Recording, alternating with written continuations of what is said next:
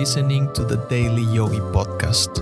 Every weekday, I'll share timeless yogi wisdom in bite sized, relatable lessons you can apply immediately to help you expand your perspective on life. There's a language that goes beyond words, the boy reflected.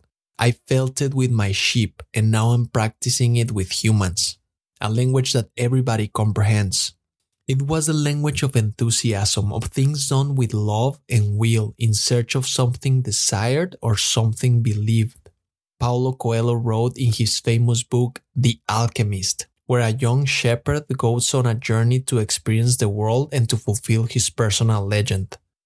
And this story goes hand in hand with that wonderful passage the yogis love from the book Light on the Path by Mabel Collins.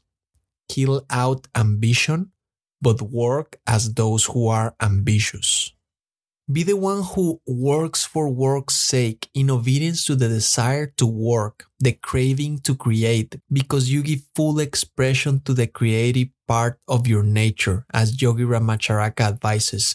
Don't chase material possessions, chase experiences that light you up and make you grow. Isn't that how you should live your life? How we should all live our lives? Like the young boy being guided by his intuition, his inner compass. Why not let the creative impulse flow through you?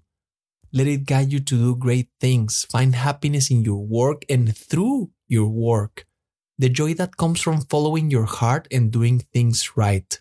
Do it the best you know how, better than it has been done before, if possible. Do not get entangled by the daily struggles. See it all from above. You are where you need to be.